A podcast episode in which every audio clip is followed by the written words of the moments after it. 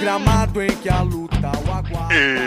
Está valendo! Está no ar o Beijando a Viúva, o seu podcast sobre histórias do futebol. Eu sou o João e o Vasco sempre está envolvido nesses mundiais questionáveis.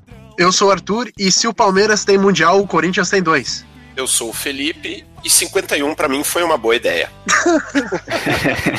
Ai, caraca, eu me senti no bingo agora. Eu sou o Vitor Albano e esse é o meu momento. E no programa de hoje nós vamos falar sobre essa polêmica sobre a Copa Rio de 51 que teve o Palmeiras como campeão, então fique com a gente. Vibra o nosso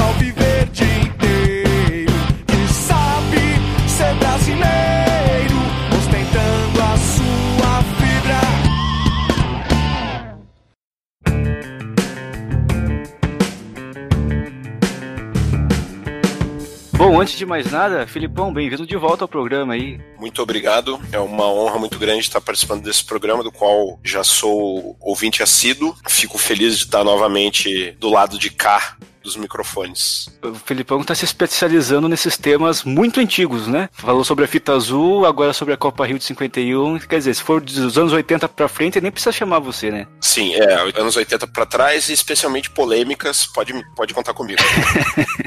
Mas, craques, Copa Rio de 51, talvez o tema mais polêmico que estamos fazendo aqui no Beijando a Viúva, desde, claro, o episódio número 4 sobre polêmicas, né? Que aquele ali não tinha como ser pior do que aquilo. Não, na verdade tem, né, Vitor? Assim, a grande verdade é que a gente barrou uma pauta que o assunto mais leve era- era goleiro Bruno, né, cara? Caraca. É verdade. Inclusive, um abraço pro nosso amigo Matheus Badaró, que não me lembro nem qual foi a última vez que ele participou. E ele que foi o, o autor dessa pauta proibidona aí que a gente teve que cortar. Um dia, quem sabe, né, faremos. Quando tivermos uma segurança jurídica, já um grupo de advogados podendo nos atender, né, e aí sim podemos fazer.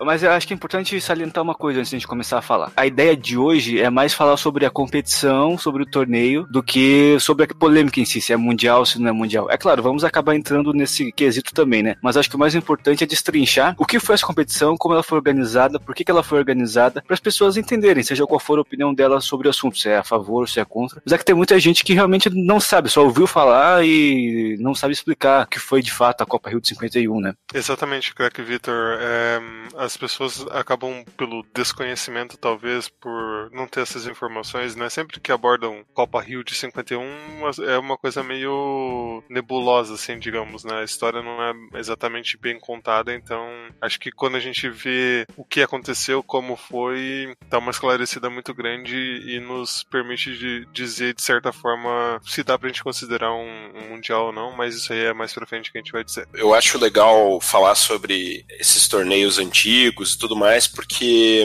não entrando no mérito da discussão, pelo menos não agora, né, do, se o título é mundial, não é mundial, etc. Mas às vezes a gente esquece que teve muita história, assim, no- no- na primeira metade do século. né? Ali em, em 1950, 51, né, nessa época, o futebol já tinha pelo menos aí uns 50, 60 anos de história no país. E, e a gente muitas vezes é, acaba deixando isso de lado, pensa em torneios mais atuais como a Libertadores, como o próprio Brasileirão no formato que ele existe hoje, Champions League, né? Veja, não é, não é um período de 5, 10 anos, né? São 50 anos de história que muitas vezes a gente não, não olha com tanta atenção. Eu acho muito legal a gente falar sobre esse tipo de, de assunto. Agora eu esqueci o, o jornalista que, que falou isso, mas ele estava defendendo justamente a unificação dos títulos, né, do, dos campeonatos brasileiros que acabaram acontecendo recentemente, e ele falou uma frase mais ou menos assim: se hoje em dia a Premier League é o que é e todo mundo quer assistir, por que, que a gente vai negar o nosso passado onde a gente era a Premier League, que era aí a década de 50 e 60, que disparado eh, o Brasil tinha os melhores times mundiais, tinha o maior celeiro de, de craques disparadamente também, né? Então é sempre legal fazer um resgate bem lá pra trás, né? Principalmente eh, nessa década de 50, onde a gente começa já pós a Copa, né, no Brasil e, consequentemente, um, o, a atenção pro futebol cresceu muito com a Copa, né, Vitor? É, pois é, a gente não pode falar da Copa Rio de 51 sem falar da Copa do Mundo de 50 aqui no Brasil, né? Assim, já fizemos um episódio só falando sobre, sobre esse torneio, tem o um link aqui no post se você quiser ouvir, mas a gente tem que começar falando do Maracanazo, que foi a derrota do Brasil pro Uruguai e uma derrota moral para toda a nação brasileira, né? Porque a gente estava tão na expectativa de ganhar aquele título e além disso de mostrar que nós éramos um país com importância para o mundo, mesmo que seja no esporte, né? Que a gente não conseguiu ganhar do Uruguai e ser campeão mundial na nossa casa, criou aquela síndrome do vira-lata, que já é bem explorada na literatura, no jornalismo esportivo brasileiro, que é de que o Brasil sempre eh, se empolgava, trabalhava para ganhar e quando chegava na hora, parece que esquecia tudo o que tinha aprendido e perdia de novo, sabe? Como a gente fala do México hoje, né? Joga como nunca e perde como sempre. Parece que a gente não conseguia superar essa barreira do derrotismo e a Copa de 50 foi o supra-sumo desse fracasso, né? Que marcou a primeira metade ali do século 20 no nosso futebol. Mas por outro lado, considerando só termos de organização e financeiros, a Copa de 50 foi um sucesso muito grande, principalmente para a FIFA, né, que arrecadou a maior parte desse lucro aí. E por incrível que pareça, a FIFA também ficou muito impressionada com a questão organizacional desse torneio promovido pelo Brasil, tanto dentro como fora dos gramados, né? A FIFA realmente ficou muito satisfeita com a seriedade que o Brasil é, levou esse torneio, né? Porque era muito importante para ela, por ser a primeira Copa pós guerras mundiais, enfim. Confesso que quando estava lendo a nossa pauta e, e alguns outros lugares que eu fui ler sobre a história da Copa Rio, em que cita isso, né, de que a FIFA ficou impressionada com a organização do brasileiro, eu, eu, confesso que eu achei muito difícil de acreditar, né, mas enfim, se é o que tá nas histórias, né, vamos, vamos acreditar. é, como o Arthur tava falando, né, a gente não pode ser anacrônico, olhar para trás com os olhos de hoje. Vai que foi mesmo, né? Não, mas cara, eu, eu realmente acredito que deve ter sido, porque, assim, é um passado recente, mas a gente esquece que em 2013, 2014 o Brasil estava um caos. E, pô, foi a melhor Copa que eu já vi na minha vida, cara cara. Então, tipo, é, festa, o Brasil sabe fazer, velho. Então pode deixar com a gente. Vai estar tá estádio inflacionado? Vai. Mas vai ser uma festa bonita, entendeu? Vai ter tapume tapando a parte feia. Vai ter o Olodum batucando. Vai ter o Olodum, vai ter aqueles bonecos de Olinda feio pra caralho lá, né? Que é o, é o Galvão, Papa Francisco, Mestre Yoda e Obama. Tudo no mesmo lugar. E... É o critério de escolha dos bonecos de Olinda. Mas tem é maravilhoso. Tem uma que eu gosto muito, que é Ana Maria Braga com Louro José. Nossa, adoro isso. Sou do jogo das meninas anos agora. Uhum.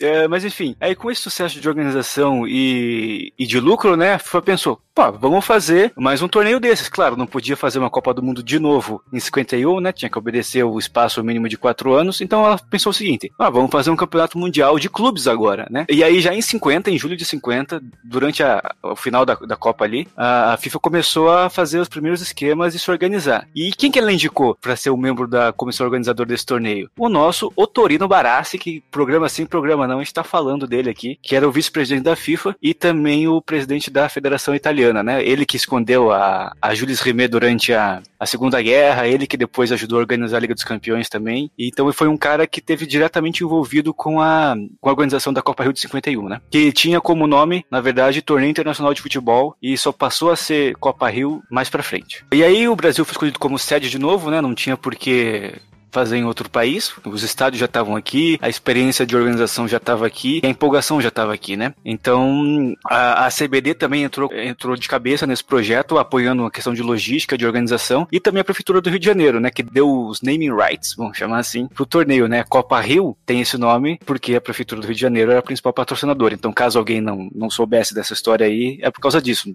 É, a Prefeitura do Rio de Janeiro patrocinando parece aqueles filmes que a gente vê da Globo Filmes, né? Que aparece o logo da prefeitura. É, é exato. E, e, a ideia inicial da organização do torneio era ter 16 clubes, tanto da América do Sul quanto da Europa, disputando esse torneio. Mas por questões de calendário, né, você fazer 16 times disputando seria um pouco complicado. Então eles cortaram para oito equipes e decidiram que ia ser disputado entre junho e julho de 51, exatamente um ano depois da Copa de 50. E aí, depois de definiram isso, pegaram o Torino Barato e falaram o seguinte: velho, você tem que correr atrás e escolher quem vão ser os, os participantes desse torneio, né? Porque você não tinha as competições continentais ainda, como a gente tem hoje, Libertadores Liga dos Campeões. Então você tinha que meio que por prestígio, assim, e por, por afinidade. Pô, quem será que são os principais países que a gente pode trazer para dar um nível técnico bem bacana para esse torneio, né? Então o Torino Barassi foi o cara responsável por isso. E é muito legal a gente perceber, porque nessa época não tinha campeonato brasileiro ainda, né? Então não tinha como ter um representante direto, né? Não era tão fácil definir um representante brasileiro naquela, naquela época. Mas tinha duas federações no Brasil que tinham muita participação ativa na CBF, né? Que eram São Paulo e Rio de Janeiro. Então, assim, apesar de terem outras federações que tinham relevância, como Rio Grande do Sul, Bahia, Minas Gerais, acabou pesando para São Paulo e Rio, né? E, consequentemente, se São Paulo e Rio eram os estados principais, Palmeiras e Vasco eram os atuais campeões dos estaduais, né? Daquele, daquele tempo. Que, se eu não me engano, Vitor, não era nem campeonato paulista, era torneio da cidade de São Paulo, né? Não, na verdade era o campeonato paulista, sim, mas também existia o torneio da cidade de São Paulo, que era um torneio disputado entre Palmeiras, Corinthians Corinthians, Portuguesa, São Paulo e Santos. Que daí era uma coisa mais municipal, assim, né? Mas tinha os dois campeonatos. Dois com muito prestígio, né? Mas o Campeonato Paulista era o, era o principal. Torneio da cidade de São Paulo e o Santos participa. Porque já era um dos grandes, né? Então chamava É, não, ele ali. Mais polêmicas. Chegou-se a cogitar fazer um torneio envolvendo os campeões estaduais dos principais estados, né? São Paulo, Rio, Minas, Rio Grande do Sul, Bahia, Paraná. E eles acabaram desistindo por falta de datas. Imagina se tivesse saído esse torneio. A gente teria, teria mais um podcast só para falar se esse torneio valeria como um campeonato nacional ou não, né? Exatamente. Era o brasileirão, brasileirão ou não, né? Ou às vezes até, se um torneio desse tivesse acontecido, a gente teria um campeonato mais antigo aqui no Brasil e, quem sabe, né, poderia ter sido disputado consecutivamente desde essa época aí de 51. Talvez seria até uma polêmica menos. É verdade, talvez. é, vamos dizer que o Palmeiras tivesse ganho esse torneio, aí talvez questionassem menos, né? A, a validade desse título mundial ou não, né? Vamos pensar assim também. É, pois é, mas a ideia era boa, né? Você criar um torneio para definir o campeão brasileiro, mas como não dava para fazer, bota ali as duas principais federações representando o Brasil mesmo.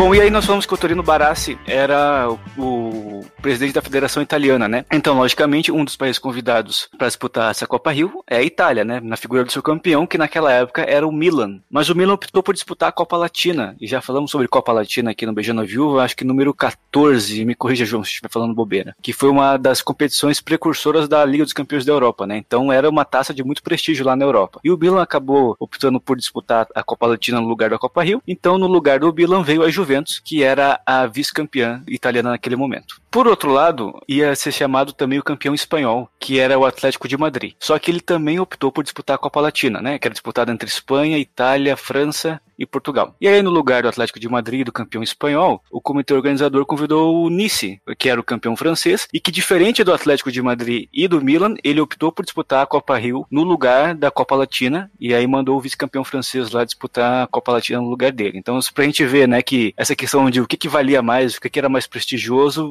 variava de um país para o outro, de um time para outro, né? Então, to só tomar cuidado para não tirar conclusões precipitadas só com base nisso. De Portugal veio o Sporting, que era também um campeão português, e provavelmente né, um convite feito com base nas relações entre o Brasil e Portugal, que sempre foram muito fortes, ainda mais é, naquela época, né? Da Iugoslávia veio Estrela Vermelha, atual tricampeão iugoslavo, e que era uma das bases da seleção iugoslava que tinha disputado a Copa do Mundo 50. Então, um time muitíssimo forte, né? Nós falamos sempre aqui da seleção iugoslava, ali dos times da Europa Oriental, então imagino que não era o Estrela Vermelha nessa época. E eu acho que eu vou fazer uma pergunta aqui que ninguém ouviu, Vitor. Imagine a seleção iugoslava atualmente, hein?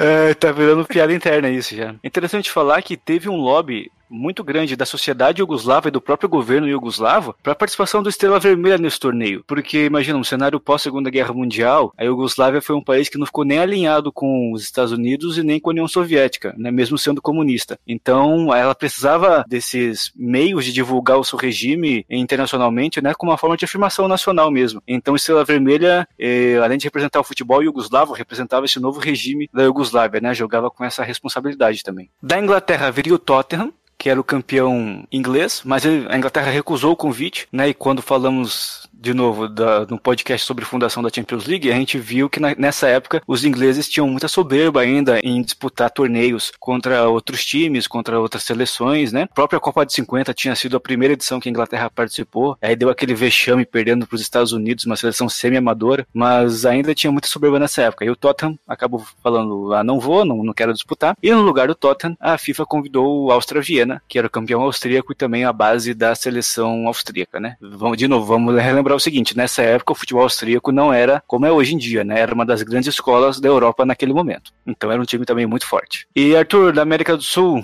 tinha mais alguém? Tinha sim, Vitor. Até porque, né? É, naquela época, a América do Sul tinha uma grande potência, né? Que até hoje é a segunda seleção da América do Sul, que é o Uruguai, né?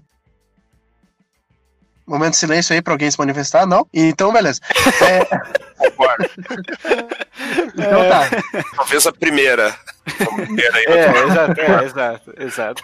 E como assim, o Uruguai tinha um peso histórico do futebol, que era o atual campeão mundial, né? Não poderia ficar de fora. E é, naquela época, o Nacional do Uruguai foi convidado para ser o representante da Celeste naquele ano, né? E é interessante porque o país tinha acabado de ganhar o título do Mundial aqui, então receber um convite para voltar a jogar no Brasil era algo realmente é, importante, né? Eu acho que foi recebido com bons olhos, né? Por, por todos os uruguaios, né? E eu acho que o, o Nacional ele tinha uma, uma carga, desculpa o trocadilho, mas uma carga nacional nas costas ali para voltar ao Rio de Janeiro e talvez é, representar a bandeira uruguaia de uma maneira tão boa quanto tinha sido a seleção, né? Arthur, e você sabe que, que o campeonato uruguaio chegou a ser paralisado durante algumas semanas para o Nacional se preparar tranquilamente e viajar ao Brasil e disputar a Copa Rio aqui com o apoio de todos os clubes, inclusive do Penharol, né? O arquirrival inimigo ainda. Muito legal, né? Tipo, é, a gente viu isso nesse ano com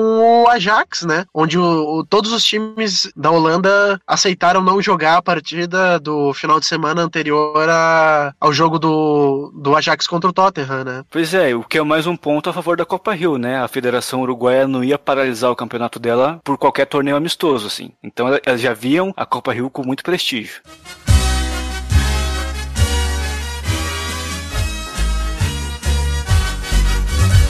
Bom, e aí a gente tem os oito participantes definidos, né? Então vamos falar um pouquinho sobre a disputa do torneio. O comitê organizador dividiu os oito times em dois grupos de quatro, né? Um grupo A e um grupo B, sendo que o grupo A seria disputado em São Paulo, no Pacaembu, que foi composto por Palmeiras, Juventus, Nice e Estrela Vermelha, e o grupo B seria disputado no Rio de Janeiro, no Maracanã, com Vasco da Gama, Nacional do Uruguai, Áustria, Viena e Sporting. Falando assim por cima, qual vocês acham que era um grupo mais forte? A ou B? Primeiro que esses grupos parecem daqueles de pré-temporada da, da Master Liga, né? Aqueles Pegou um torneios, apanhado ali. aqueles torneios que disputam nos Estados Unidos, sabe? Isso, é. mas, cara, é que é difícil falar com a cabeça de hoje, mas eu acho que o grupo A era melhor. Vamos fazer assim, vamos dar um panorama de todas as equipes, pra gente falar um pouquinho do histórico de cada uma e aí a gente consegue ter um, um recorte melhor. Acho melhor. Tá. Acho melhor. Ó, começando, começando com a Juventus, nós falamos que ela era a atual vice-campeã italiana, né? Mas ela tinha, tinha sido campeã na temporada anterior, em 49-50. Então era uma equipe vencedora, né? E também ela contava com quatro jogadores que tinham disputado a Copa de 50 aqui na Itália, né? O Parola, Mutinelli, Boniperti e o Mari. E além disso, ela contava com três dinamarqueses, né? Algo raro naquela época, você ter tantos estrangeiros no, no seu time, que formavam também a base da seleção dinamarquesa. Que tudo bem, não, nunca foi uma referência técnica, mas era algo para se levar em conta, né? Que era o Priest e os irmãos Carr e John Hansen. Então era a Juventus ali reunia o que tinha de melhor no futebol italiano e também no dinamarquês. Era um time muito bem montado ali. E a segunda equipe aí da, da nossa lista, o Nice, ele era o líder e futuro campeão francês, né? Ganhou na temporada 50-51 aí o campeonato francês. E eles dominavam o futebol da França naquela década com quatro títulos, né? Se a gente fala aí que, que eles escolheram times de prestígio da Europa e da América do Sul, realmente a gente tem que dizer que o Nice tinha essa, essa moral para estar na competição. E o time era uma verdadeira seleção internacional, que tinha jogadores marroquinos, suecos, argentinos e até brasileiros. Eu até fiquei curioso para saber quem que eram esses brasileiros que tinham ido parar no Nice. E da equipe que o Nice trouxe para o Brasil, sete jogadores tinham passagem pela seleção francesa. Dá pra gente dizer que o Nice, né, era quase a base da, da seleção francesa na, na época e tinha todo, toda essa qualidade com jogadores de, vindos aí de todos os países, então já trazia essa internacionalização que a gente, hoje a gente vê na Europa, que é né, praticamente comum, né, é uma regra para os times terem sucesso na Europa hoje em dia. Pois é, os times franceses nessa época se aproveitavam do Império Colonial, né? Então você falou, tinha marroquinos. Os marroquinos, na prática, eram, eram franceses também, né? É só a gente lembrar do Fontaine, que é o maior artilheiro de Copas em uma única edição, acho que com 12 ou 13 gols. Ele era marroquino, mas jogou pela França, inclusive na década de 50 aí. Vamos lembrar que a França fez semifinal de Copa do Mundo em 58. Então o Nice ser uma das bases da seleção francesa nessa década também quer dizer bastante coisa. Vitor, você Oi. diria que o Nice era um time nice? aí tava demorando. Tava esperando por essa, confesso. Eu acho que dá pra dizer que sim. Um time gentil, né? Um time boa pinta. É... agradável. É... Depois do Nice, né? O Estrela Vermelha, que era a base da seleção iugoslava, né? O que me vem na cabeça uma questão aqui. Não, não, não. Eu acho não, que ninguém não. fez. Derruba o Arthur aí, derruba o Arthur aí. De novo, não. é, não. O Estrela Vermelha era a base da seleção iugoslava, que tinha seis jogadores que participavam da seleção, então era aí basicamente o mais da metade do time titular era de jogadores da seleção. E também tinha o técnico Lubícia Brotti, que tinha conquistado um campeonato local lá, né, da, da Iugoslávia, em 48, 49 e 50. Então, então era o time atual tricampeão, né, da Iugoslávia. Então chegava com toda a pompa para disputar a Copa Rio. E também no final daquele ano de 1951 seria campeão mais uma vez. Então o time que acabou se, se sagrando tetracampeão consecutivo lá na Iugoslávia. Não era fraco não, hein? Ó, e vamos falar do Vasco agora? Que eu vou falar daí só uma palavra pra, pra exemplificar esse time do Vasco. Expresso da Vitória. Era pra ser só uma palavra, foram três. É verdade.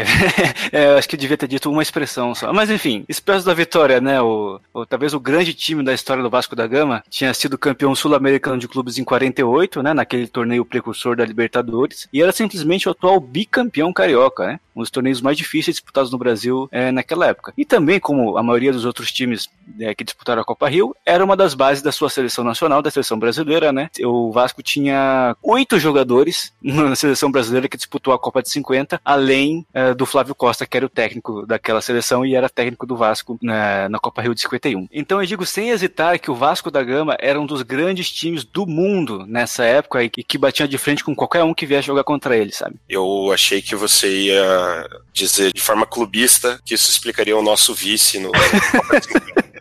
É, maldade, sacanagem.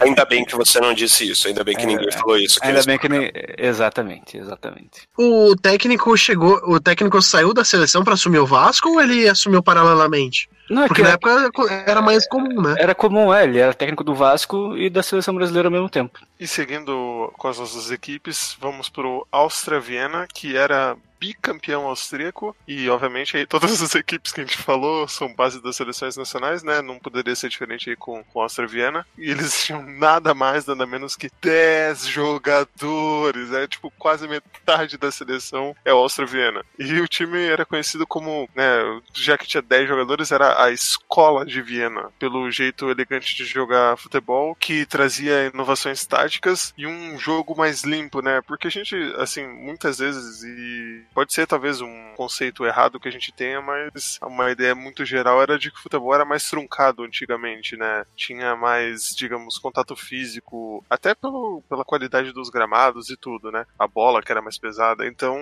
ter uma equipe que tinha um jogo mais limpo, um jogo mais dinâmico nesse sentido, é, é bem surpreendente, ainda mais para os anos 50, né? Ô João, você falou, né? Escola de Viena conhecida pelo seu jogo limpo. Você calcula o que que não foi Áustria, Viena e Nacional do Uruguai pela, pela fase de grupos? Meu Deus do céu. Meu Deus. Nossa, e, cara. O austríaco chegava é, pra cumprimentar o Uruguai e levava um tiro na perna, sabe? eu, sempre, eu sempre gosto de inventar nomes para os, os zagueiros respectivos de times que quebravam um pouco. Então, imagina como que o Tabares deveria quebrar pra caralho, né? Naquela época. Coitado, o austríaco todo arrumadinho, né? O cabelo penteadinho, perfumado. Aí vinha o Uruguai e dava no meio do cara. Ouvia Coitado. Mozart no seu é. fone Beats.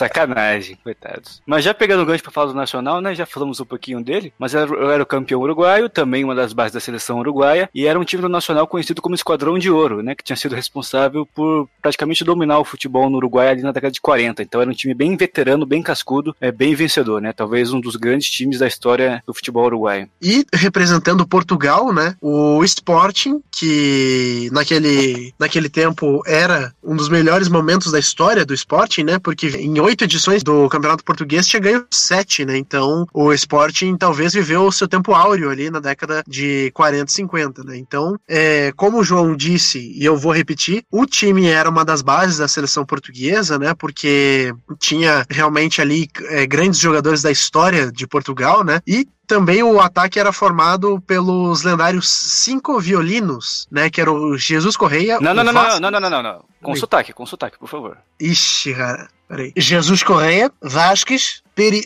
É, peri eita porra. Perutil, José Travassos e Albano Pereira. Eu não lembro se nós chegamos a falar dos cinco violinos no programa sobre Lisboa agora, mas era, acho que talvez foi o grande time da história do Sporting até hoje, sabe? E o último time aqui da nossa lista, né? O Palmeiras, que é, ficou conhecido como o, o, time das cinco coroas, porque em 51 o Palmeiras chegava de quatro títulos consecutivos, né? A Taça Cidade de São Paulo, que a gente tinha falado no comecinho, ganhou duas vezes, ganhou o Campeonato Paulista de 50 e ganhou também o torneio Rio-São Paulo. Então era um time muito bem treinado, um time muito forte e muito entrosado também. E o, o Palmeiras contava com três jogadores que tinham sido vice-campeões em 50, o Juvenal, o Rodrigues e o Jair Rosa Pinto, um dos maiores meio-campistas da história do Palmeiras, além de figuras históricas e lendárias do Palmeiras, como o Oberdan Catani, o goleiro, o Lima e o Valdemar Filme, o pai da bola. Inclusive, o Oberdan Catani e Valdemar Filme são dois dos seis jogadores que tiveram a honra de ter um busto lá no Parque Antártica, né? Então, era um Palmeiras muito bom e histórico também. Mas isso é interessante, né, Vitor? Porque mais depois a gente vai acabar comentando sobre o Palmeiras ter sido campeão e tudo mais. Mas esse Palmeiras talvez não tenha sido nem de longe um dos maiores times do Palmeiras de todos os tempos, né? Porque talvez tirando o Oberdan e o Valdemar Fiume, é, nenhum outro nome ali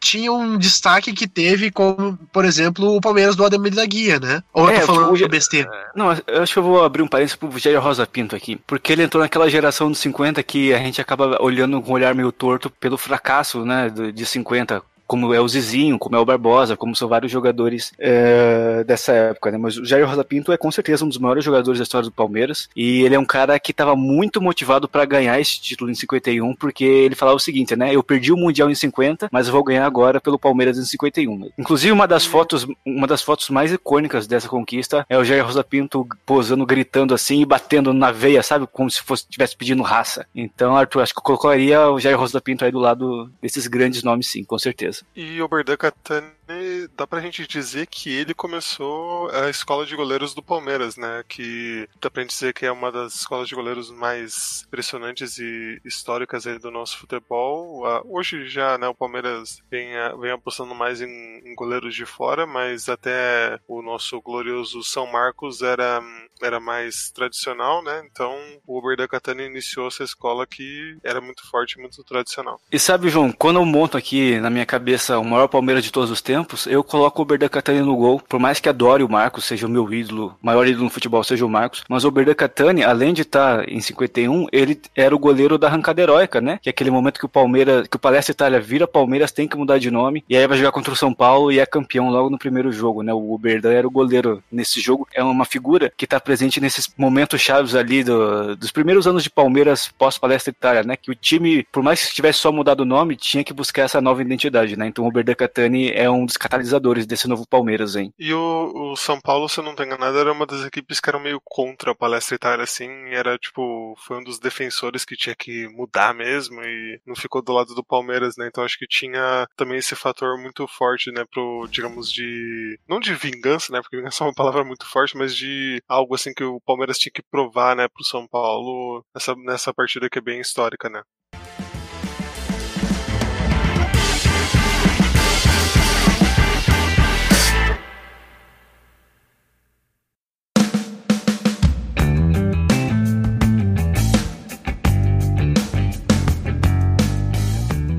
Vamos pra disputa, né? Vamos começar pelo grupo do Rio de Janeiro, onde o Vasco dominou, né? Fez 5 a 1 no Sporting, 5 a 1 no All-Star Viena e ainda ganhou do Nacional. Ah, não, só importante antes falar que classificariam os dois primeiros colocados de cada grupo e aí teriam semifinais e finais em dois jogos, né? Então seria ida e volta. Ah, mas voltando pro Vasco, ele né, goleou o Sporting All-Star Viena por 5 a 1 e aí ganhou do Nacional por 2 a 1 passou em primeiro lugar no grupo. E a segunda colocação ficou com os austríacos, né? O All-Star Viena, mostrando aí que jogar limpo valia a pena, depois que eles ganharam do Sporting na última partida por 2 a 1 né? Então o Nacional que vinha aí com maior pompa, né, de representar o, o atual país campeão da Copa do Mundo, acabou não passando nem da primeira fase. E já no, né, a gente falou do grupo do Rio de Janeiro, vamos agora para o grupo de São Paulo, onde Juventus e Palmeiras passaram com antecedência, né, eles ganharam os dois primeiros jogos, a Juventus ganhou os dois jogos por 3 a 2 e o Palmeiras ganhou por 3 a 0 do Nice e por 2 a 1 do Estrela Vermelha. E mesmo com o Palmeiras ganhando as duas partidas, a imprensa não estava muito satisfeita com a equipe, falou que não,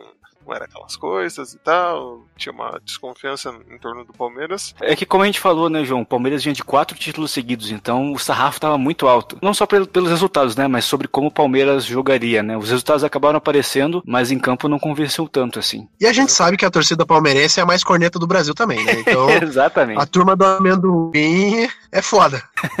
exato, exato. E na terceira rodada, né, as duas equipes se enfrentaram, né, o Palmeiras e a Juventus, e hum, a Juventus acabou fazendo um 4 a 0 no Palmeiras, e aí sim instaurou uma crise, né, no, no time do Palestra Itália, que chegou na proporção de, de barrarem o Oberdan Catani no gol do Palmeiras, né, o, o, o treinador da época, o Ventura Cambon, barrou ele e promoveu reserva, o Fábio Cripa, para jogar de titular a fase final do, da Copa Né. Duas coisas sobre esse, esse Juventus e Palmeiras. Primeiro, vamos lembrar, 51. Palmeiras é fundado por imigrantes italianos, né? Então tem muitos registros da época que dizem que a torcida meio que se dividiu. Porque você tinha muito italiano que torcia pelo Palmeiras, claro, mas que era lá de Turim e tal, que torcia pela Juventus também. Então ficou meio complicado para ele, sabe? Puta, eu nunca imaginei que meu time ia cruzar o oceano para jogar com o Palmeiras aqui. O que eu vou fazer agora? Então o Palmeiras teve que lidar um pouco com isso também. E essa questão do, do Oberdan Catani, né? Nós falamos aqui do tamanho do Oberdan Catani. Então você imagina o tamanho da corneta que não tava pro Ventura Cambon barrar o maior ídolo que ele tinha no time ali, um dos maiores nomes que ele tinha no time, e botar o seu Fábio Cripa, que era um.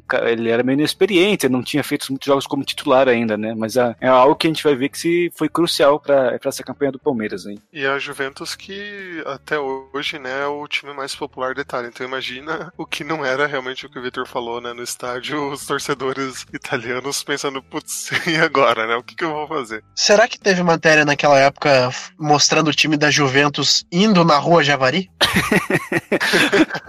seria interessante, seria um interessante. encontro épico entre os Juventus, né? É. Se fosse hoje em dia, com certeza teria. Teria. E seria a matéria do. daquele esporte espetacular que passa na Record lá. É, domingo, domingo, é, não, peraí, é... Esporte Fantástico. É, alguma coisa assim. Nossa, é isso aí. Bom, então depois dessa, dessa primeira fase, né, onde se classificaram o Áustria Viena e o Vasco pelo grupo A e o Palmeiras e Juventus pelo grupo B, ficou assim.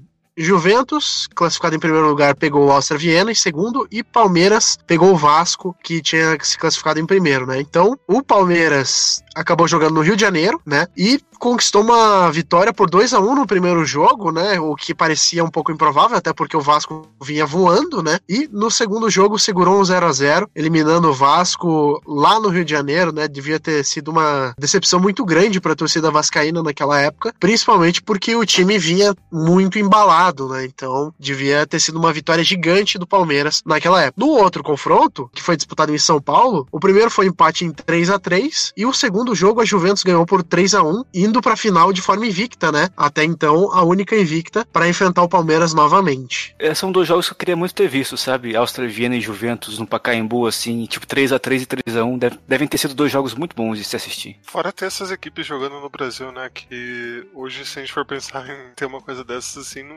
ainda mais uma competição considerada oficial, né? Na época, é inimaginável hoje em dia a gente ter, ter uma competição desse nível, desse garbo e elegância em território brasileiro. Só um ponto importante, não era uma competição oficial da FIFA. A FIFA participou ativamente na organização, principalmente na figura do seu Autorino Barassi, assim. Mas não tinha, não era tipo FIFA Copa Rio, sabe? Igual a gente tem FIFA World Cup Aham. hoje. Mas só pra pontuar isso pra gente não ser, não cometer um erro histórico aqui.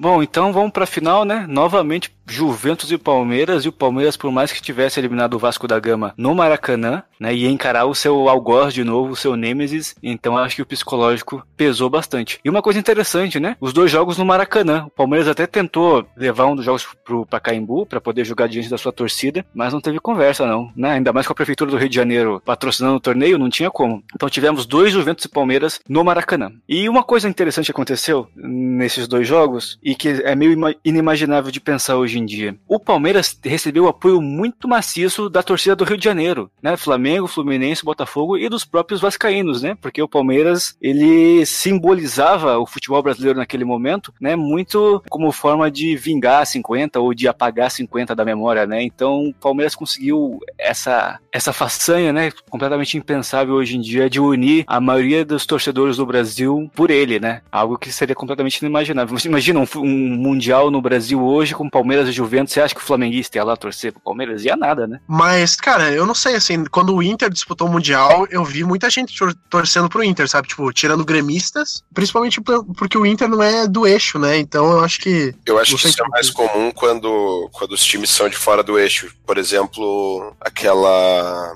Libertadores do Atlético Mineiro. Né? Eu vi uhum. muita gente de vários times torcendo e, e, acompanhando bastante, principalmente por todo o drama, né, da, daquelas finais e tal, das, das fases final. Uhum. Se fosse o Flamengo jogando, acho que ia ter muita rejeição. Né? Bem dessa. Não, e tipo assim, eu acho que é porque é difícil a gente ver, a daqui não tem nenhum atleticano, mas eu vejo muita gente que é de fora do Paraná torcendo pro Atlético, assim, pelo menos ano passado, sabe? Quando a Ponte foi pra final da Libertadores também eu vi muita gente torcendo pra Ponte, a Sul... própria Chape, né? Sul-Americana, final da Sul-Americana. Nosso dia que a Ponte Sim. Preta chega na final da Libertadores, você olha na sua janela ali que tá chovendo iguana, cara. Não, calma, mas isso. Quem iria falar isso do São Caetano, cara? É, pois é. Não se conhece o futebol de amanhã. é. Vai que chega o shake e compra a Ponte Preta, bicho. Exato. é. Red Bull comprou o Bragantino, né? Então. Pois é. Mas só retomando aqui, esse espírito, né, do Palmeiras representar o Brasil era tão forte que o Palmeiras até chegou a pedir pra CBD para jogar com a camisa da seleção brasileira as finais, sabe? Jogar de amarelo, azul e branco, mas a CBD acho que vetou o pedido, né? E acabou, acabou não rolando. Aí, como alternativa, o Palmeiras bordou uma bandeira do Brasil na camisa, na frente da camisa, assim, no lado direito, né? O escudo do lado esquerdo e a bandeira do Brasil no lado direito. E aí, Arthur, primeiro jogo, mais de 50 mil pessoas no Maracanã, provavelmente a grande maioria de cariocas, né? E o Palmeiras vence por 1 a 0 o gol de Rodrigues e numa atuação muito boa do Jair Rosa Pinto, né? Que nós falamos dele agora há pouco. E segundo relatos da época, numa partida que só não terminou mais pro Palmeiras, porque o Viola, goleiro da Juventus, foi muito bem. Viola que deveria ganhar a Copa de 94 também. Né? Nossa. Eu achei que você ia falar que o Viola jogava como música. não. Mas ele ia ter que estar no, naquele time do Austria né? Não no, no Exato, exato, exato.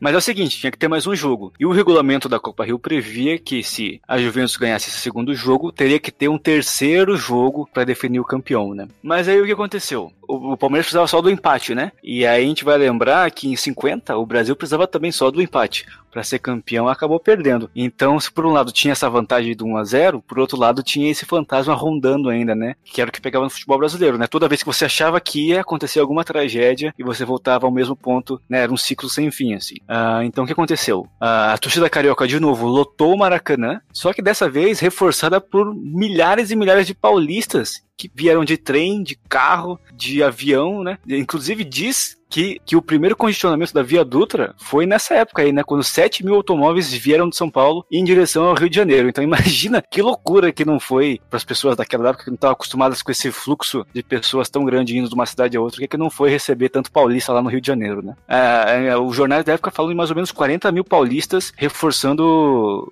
o Maracanã lá, né? Para um público de, de, quase 100 mil pessoas é, nesse segundo jogo Não, só comentar que para mim é muito bizarro pensar num num, público de 100 mil pessoas hoje no, no estádio. É um negócio que está acho que é quase que surreal hoje para a realidade de hoje, para os preços de ingressos e para tudo mais. Né?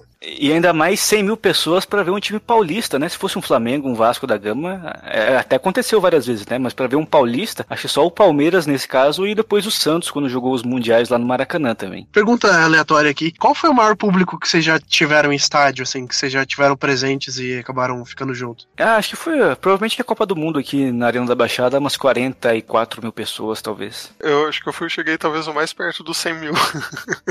porque aqui eu fui no jogo, acho que tinha tipo umas. Assim, aqui, aqui eu, não entendo assim, porque eles não se importam com números. Eles, tipo, foda-se, não vamos falar números de nada. Então eu não sei exatamente o público, mas tinha, tipo, tinha, sei lá, quase 90 mil pessoas no estádio que eu, quando eu fui assistir o jogo aqui, né, aqui em Joanesburgo. Que jogo que era, João? Era o derby daqui, o Ah, o Kaiser Orlando. Chiefs e, e Orlando Pirates. é. eu, não, eu não tenho certeza do meu, deve ter sido algum jogo do Coxa, umas 40 mil pessoas também. Não lembro se eu fui em algum, algum outro jogo que tivesse muito mais lotado. Eu fui agora na Copa América, no, na estreia do Brasil, que deu quase 50 mil pessoas. Não lembro se eu fui em algum outro jogo aqui, depois que eu mudei pra São Paulo, que tivesse tão cheio assim. É, o meu máximo foi 40 mil também, não sei. Mas Que imagina, né, cara? Que jogo foi o seu? Paraná e Boa Esporte.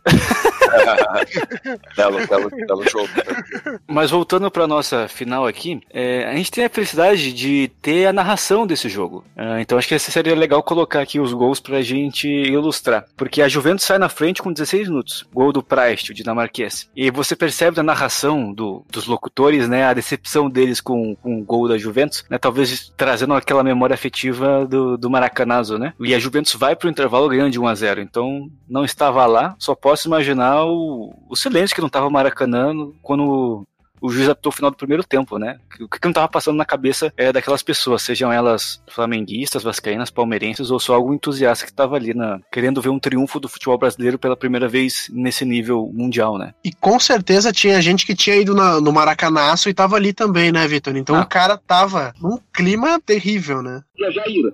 Tenta cobertura para Dona Preste. Avança de Preste, pressão, o sentido, vai executar, atirou e gol! Gol de Preste. Gol de Preste para o Juventus. Decorridos 18 minutos, bola equivalente entregou no sentido do seu ataque para Hansen. Abriu a Preste, se recebeu pela meia esquerda, entrou pela meia lua da área, apontou e atirou. O tiro não foi forte, saltou Fábio, fraquejou na defesa e a bola sacudiu a rede. Juventus 1, Palmeiras 0. Mas aí, logo aos dois do segundo tempo, Rodrigues empata pro Palmeiras. Lima no sentido de Túlio, adiantou muito, perdeu Túlio, recuperou Túlio, vai dar para Canhotinho. Retrocede, entretanto, o meio italiano, volta ainda, Liminha dá para Lima, agora favorável a Canhotinho, vai entrando pelo bico da área. Rolou, rolou, rolou para Lima, apontou, atirou. Bate na trave! Voltou Rodrigues, atirou. Gol Rodrigues!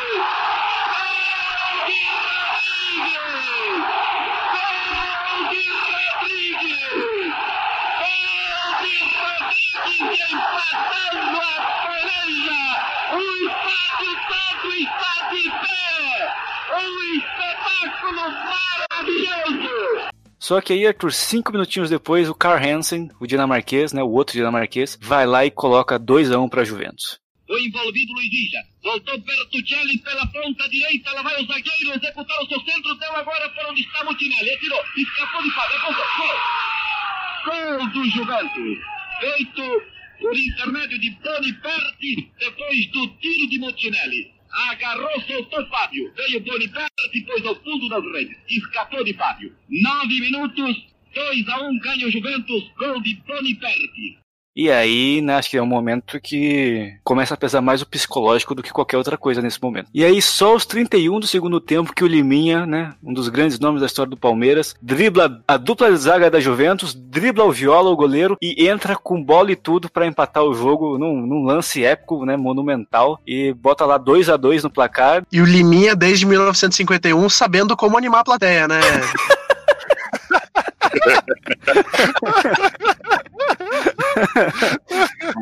Exatamente.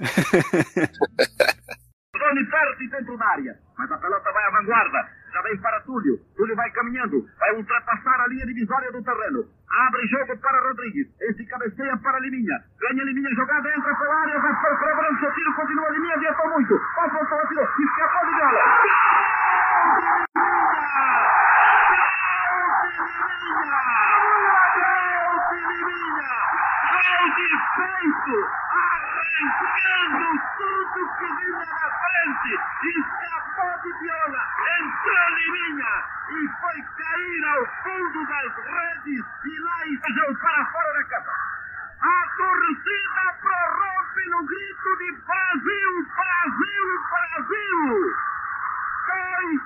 tantos a dois, 33 minutos da etapa complementar. Todo o estádio ainda vibra e o seu eco repercute por todos os recantos deste público extraordinário. E aí, craques, Palmeiras segura os últimos 15 minutos ali. O Maracanã vem aquela atmosfera, vem abaixo. E o árbitro apita 2 a 2 Palmeiras campeão na Copa Rio. E, pelo próprio relato da época, o Maracanã explode num grito de Brasil, Brasil, Brasil, né? Porque mais do que o Palmeiras naquele momento era uma vitória do futebol brasileiro. Atenção, faltam 10 segundos. Todo o estádio continua aguardando apenas o apito. A bola está com os suplentes do Palmeiras. Pisoto procura amedrontá-los. Vai ganhar o lateral. Atenção, o tempo regulamentar está esgotado. Enquanto vem o juiz e pune falta e dá por terminada a peleja. Terminada a peleja. Atenção, Sérgio. Fala alguma coisa daí, me diga qual é a emoção lá embaixo. O espetáculo quase todo o time do Palmeiras abraçado pelos cronistas, reservas e público que estava aqui na vala. Enquanto a assistência toda permanece de pé, acenando com o lanço como que despedida dos italianos. Sem dúvida, uma das maiores partidas de futebol uma das partidas de maior emoção em toda a nossa vida. E esse grande público espera ansioso o Palmeiras fazer a volta olímpica no gramado para aplaudi-lo, para consagrá-lo como merece. Ainda dificuldade para os jogadores e sai finalmente o Palmeiras com a bandeira brasileira percorrendo o estádio do Maracanã. Que alegria dos jogadores! Fala! Todo estádio acompanha entre emoção a volta olímpica do Palmeiras. É, mas ó, vou te falar que essa narração me arrepia, bicho. Fecho o olho, imagino tá lá. E a TV Palmeiras no YouTube recentemente né, fez um especial relembrando esse título. Ela coloca alguns senhores, né, que estavam lá no estádio e eram bem novinhos na época para ouvir essa narração de novo e você vê a emoção nos olhos dele. Claro, para mim como palmeirense mexe muito mais, mas assim como documento de áudio também da história do futebol brasileiro é, me arrepia, cara, de pensar. Da mesma forma que foi a narração do Maracanazo, né, que nós botamos no, no episódio sobre a Copa de 50, meio que consegue transportar a gente até aquele momento de uma certa forma viver aquele momento também. E eu acho que assim, todo mundo que escuta o Beijando a Viúva e, e gosta do, do, podcast, gosta de futebol velho, né? E a, e a, gente, quando escuta essas narrações antigas, assim, cara, é tipo, pode não ser do meu time, mas sempre tem aquela emoçãozinha, né, cara? Me lembra muito Milton Neves fazendo aquelas é, narrações do terceiro tempo do. Gol! O grande momento do o futebol. grande momento. Posso fazer um pedido aqui? Pode, Vitor. Como que seria o gol do Liminha na voz de Luiz Carlos Júnior? Tem, eh, tem um lance aí, Vitor? Ah, ele dribla os dois zagueiros da Juventus, dribla o Viola e faz o gol com bola e tudo. É Então, isso. Tá aí! Liminha! Pegou! No peito! Na raça! Vai! Dribla o primeiro! Dribla o segundo! Eita, menino! Olha! Haja coração! Driblou o goleiro Viola! Liminha! Vai fazer o gol! Entra com bola e tudo! Gol! No peito! Na raça! B! Somos todos campeões! Muito bom. Boa, boa. Essa é a nossa homenagem ao gol do Liminha aí. Você vê que ele, que ele faz até o marketing, não? É, pois é. É, só, só mais uma, uma coisa em relação a essas narrações antigas, eu acho elas muito boas, principalmente porque, né, hoje a gente tem todos os recursos visuais e tá todo mundo acompanhando, vendo na TV, milhões de câmeras e tudo mais, né? Os caras tinham um talento muito impressionante para conseguir passar essa emoção usando só um canal de áudio, né? Então eu adoro ver narração antiga, ouvir, ver às vezes a, a narração sobreposta com as imagens, é, acho bem legal.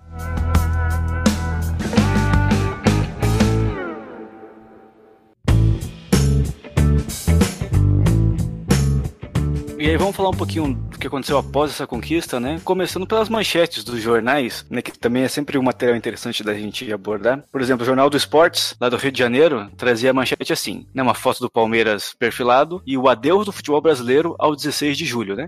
Era a data do Maracanazo. Que também foi uma abordagem parecida com a da Gazeta Esportiva de São Paulo, onde o Thomas Mazzoni, que era o jornalista que escreveu a matéria, diz que, abre aspas, desde hoje o Palmeiras é o campeão do mundo e o futebol do Brasil possuidor da Taça Rio. Hoje é 22 de julho e não mais 16. Então você vê como tinha a marca mesmo, né? Inclusive a data era muito. Hoje a gente fala 16 de julho pra gente, a gente já não tem tanto essa, essa cicatriz, né? Mas naquela época você imagina que, que não era, né? Ficar relembrando isso. Hoje é 4 de julho, craque Victor. 4 de julho, né? Exatamente. E aí, como melhor jogador do torneio, foi escolhido o nosso querido Jair Rosa Pinto. E ele falava duas coisas. Primeiro, que ele tinha conquistado o Mundial que ele tinha perdido em 50, né? Como nós falamos anteriormente. E segundo, que ele discordava dessa escolha de melhor jogador aí, porque na opinião dele, o melhor daquela conquista tinha sido o Fábio Cripa, né? O seu Fábio Cripa, o goleiro que entrou no lugar do Oberdan Catani e que simplesmente fechou o gol no mata-mata e, né, virou um, um, herói improvável aí dessa conquista, né? O, o Fábio Cripa que não teve uma carreira tão brilhante assim, é, jogou no São Paulo depois de algum tempo, mas sempre foi um reserva de luxo, assim, né? Então foi o grande momento da, da vida dele, da, da, carreira dele, essa conquista da Copa Rio aí. Então uma história bem legal também da gente citar. E aí depois da conquista, o Palmeiras foi homenageado no Rio de Janeiro com honrarias concedidas pela CBD e pela FIFA nas mãos do nosso grande amigo Otorino Barassi. E na volta para São Paulo eles voltaram de trem e a delegação toda vez que parava nas estações do caminho recebia novas homenagens. Então imagina o que não foi essa festa. E aí na chegada na, na estação Roosevelt já, já em São Paulo né a, a equipe foi recepcionada por 150 mil pessoas. E aí no caminho para o Palestra Itália foram dizem né que tinha mais de um milhão de pessoas pessoas né, nas ruas comemorando o título do, do Palmeiras e dizem que né, corintianos, são paulinos e santistas estavam lá juntos na festa, né? Como a gente já falou, o título envolveu muito mais do que só o, o Palmeiras, né? Eu fico pensando, se o Palmeiras for campeão hoje, campeão do mundo hoje, ele não é recebido por um milhão de pessoas em São Paulo, cara. Então imagina o que que não foi essa chegada do Palmeiras, que coisa apoteótica, né? E você falou supostamente reforçado por corintianos, são paulinos e santistas? Acho que supostamente nada. Com certeza tinha muito santista ali, muito São Paulino, muito corintiano, comemorando esse título também. Até, quem sabe, torcedores da portuguesa, de repente, não sei. Da Juventus da Moda? Da Juventus, do Nacional, não. por que não? E, Vitor, eu acho que assim, a gente tá falando sobre a competição em si, né? E não sei se a gente vai entrar no ramo da polêmica, se é mundial ou não é mundial, mas a minha opinião ela é basicamente é validada por isso que a gente acabou de falar, né? Das manchetes de jornal que foram ditas naquela época, porque a Copa Rio tinha um caráter de mundial naquela época, né? Então eu acho que isso é que transfere essa ideia de que o Palmeiras tem mundial, entendeu? E eu acho que assim, é uma briga eterna de, de gente falando, ah, porque o Palmeiras não tem mundial e tudo mais. Se você for parar pra analisar friamente, né? Eu vejo poucas pessoas realmente debatendo esse assunto de uma maneira séria. Porque assim, se você for palmeirense e vai para Minas Gerais, vão falar: ah, Palmeiras não tem mundial. Se você for palmeirense e vier para Curitiba, ah, Palmeiras não tem mundial. Quem em Belo Horizonte e quem em Curitiba tem mundial? Mas tudo bem. Agora, além disso, eu acho que assim, o debate que a gente tem que ter é se a Copa Rio, na época, ela deveria ser validada por não ser uma competição oficial da FIFA, como a gente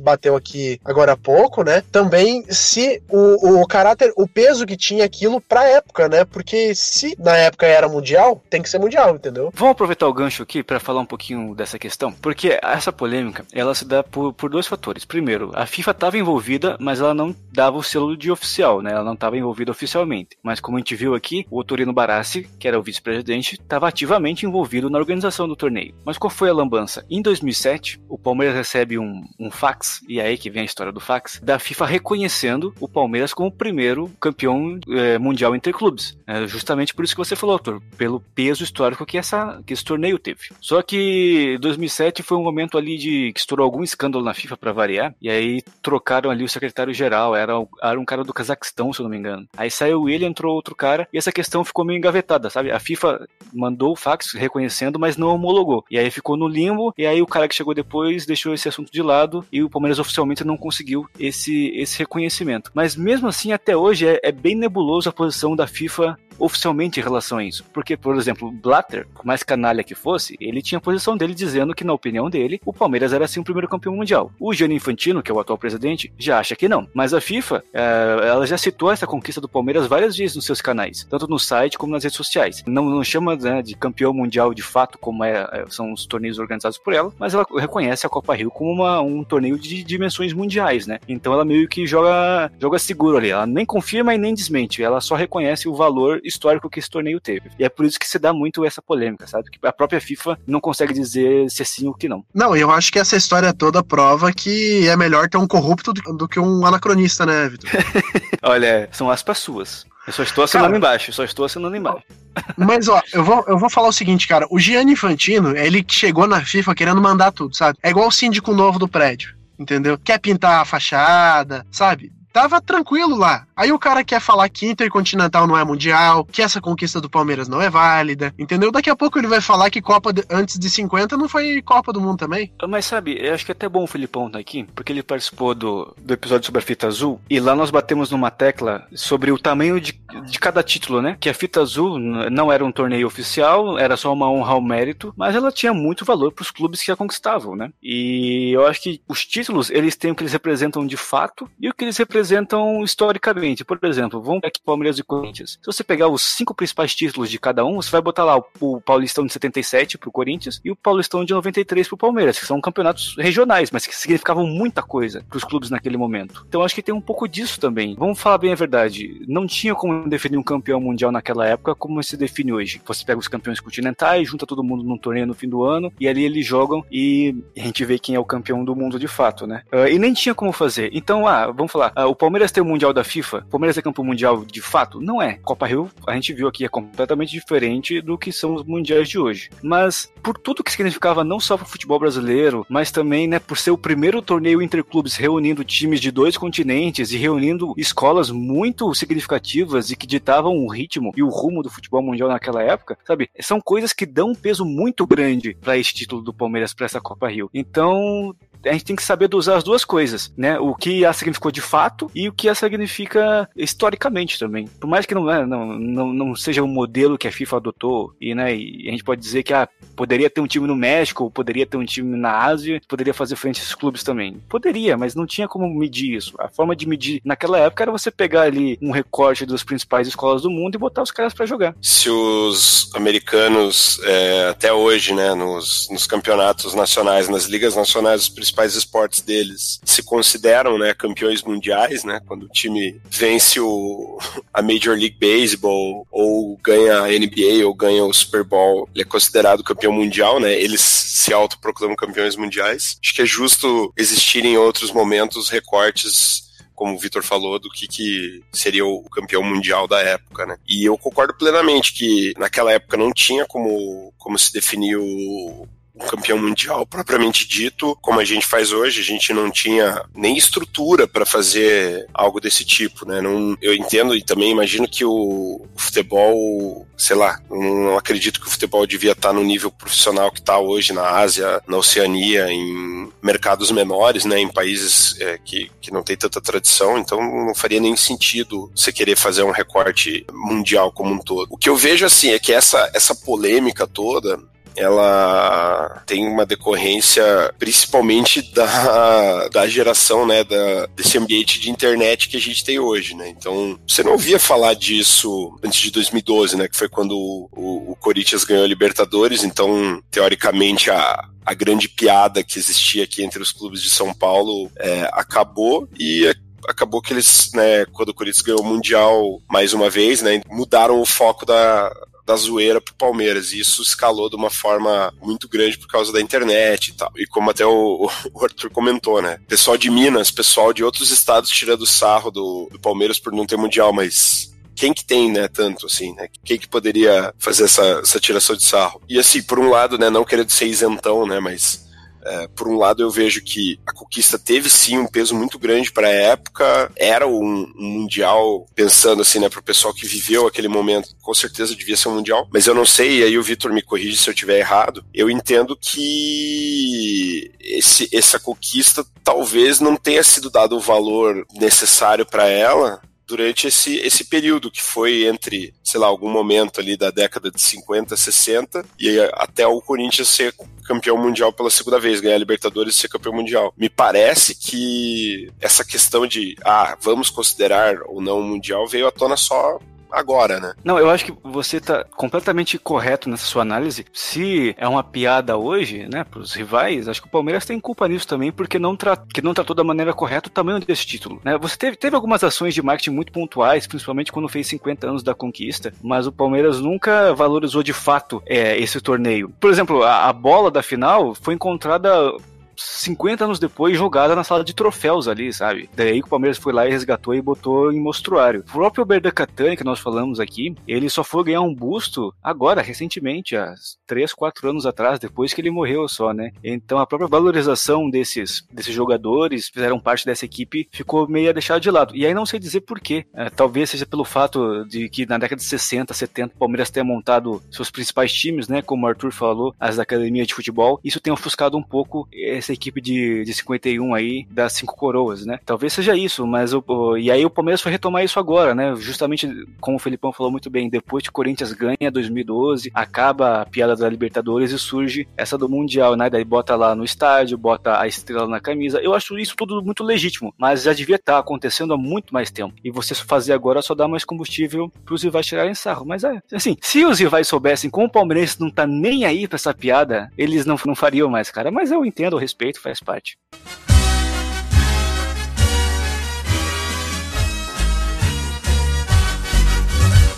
Vamos passar a régua aqui então? Na lata, Arthur, é mundial ou não é? É, Vitor, eu considero mundial sim. Felipão, é mundial ou não é? Considero. João, primeiro fale o seu time, depois fale se é mundial ou não é. Meu time é o glorioso Cascavel Clube Recreativo. uhum. Desde que o Marcelinho Carioca jogava no Cascavel, é, exato. Pra mim é mundial, sim. Eu, eu acho que não tem. Antes eu já achava, antes da gente gravar, antes de ter esses argumentos mais fundamentados aqui com a história da, dessa competição e agora mais ainda porque realmente não, não, tem, não tem o que você discutir, né? Na época era considerado, tem essa importância, tinha as principais equipes, então eu, acho que é bobeira você ficar fazendo essas, essas, tipo, sendo teimoso e dizer que não. Vitor, eu tenho duas perguntas para você. Ah. A primeira, 51 é mundial? Olha, eu vou dar a resposta definitiva para essa pergunta. Não importa. E uh, João, por favor, música de muita emoção agora, na trilha de fundo.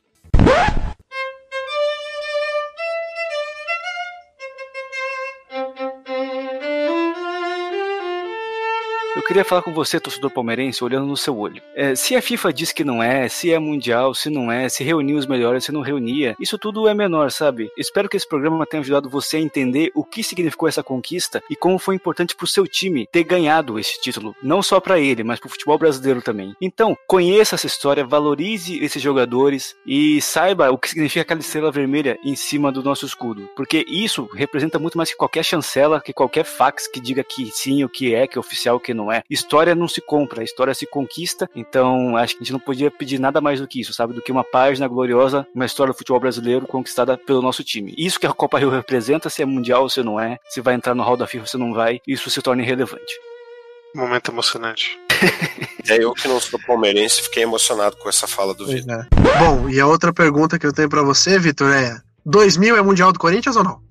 Não, é mundial sim. Acho que, como nós, como nós, falamos, tem títulos e títulos. O Corinthians é campeão de fato de 2000. É, foi organizado daquela maneira, né? Mas você, se você comparar os títulos de 2000 e 2012, você vai ver que são a mesma competição, mas tem pesos completamente diferentes. Mas não vou ser hipócrita que não. O Corinthians tem dois títulos sim. Bom, então é isso, a gente contou hoje muito mais sobre a história da Copa Rio 51, além do, da polêmica se o Palmeiras é campeão mundial ou não, mas acima de tudo é uma competição muito legal que aconteceu no Brasil, né? Uma competição muito importante que aconteceu aqui em terras brasileiras e quero agradecer ao Felipão aí, Felipão, obrigado por estar com a gente aqui de novo falando de campeonato antigo, de futebol de velho. Valeu, rapaziada como eu já disse, uma grande satisfação participar. Tema muito bacana, muito legal, muito ilustrativo, independente da para quem torce pro Palmeiras ou não. E fico no aguardo dos próximos. Valeu, Felipão. E você que está escutando até agora, vai lá no nosso Instagram, segue o nosso Instagram, curte as nossas fotos, segue a nossa página no Facebook também, porque a gente tem muito pouco engajamento pro tanto de ouvinte que a gente tem lá nas nossas, nas nossas páginas, tá? Então, se você é ouvinte do Beijando a Viúva aí de todas as semanas e não segue a gente, tá perdendo tempo, rapaz. Ó, Ô, Arthur, é, convidar a galera também a deixar a sua opinião, né, no nosso site ou no próprio Instagram, no Facebook, porque acho que existem muitos pontos de vista sobre, sobre essa Copa Rio aí, né? Então seria interessante ouvir o que a galera pensa disso também. Se, se sim ou se não, mas por que, por que, que, por que, que elas acham isso? Exatamente. Eu acho que é muito legal a plataforma lá do, do nosso site. O nosso site tá muito bonitinho, cara. Dá até dó que pouca gente entra no nosso, nos nossos links para ver o episódio. Então vá lá no nosso site. Comente lá qual é a sua opinião aí sobre a Copa Rio de 51, se é mundial, se não é mundial. Acima de tudo, deixa a sua opinião lá que a gente sempre evolui muito com a opinião de vocês que estão ouvindo a gente. Então, até semana que vem, pessoal. Um abraço e tchau, tchau.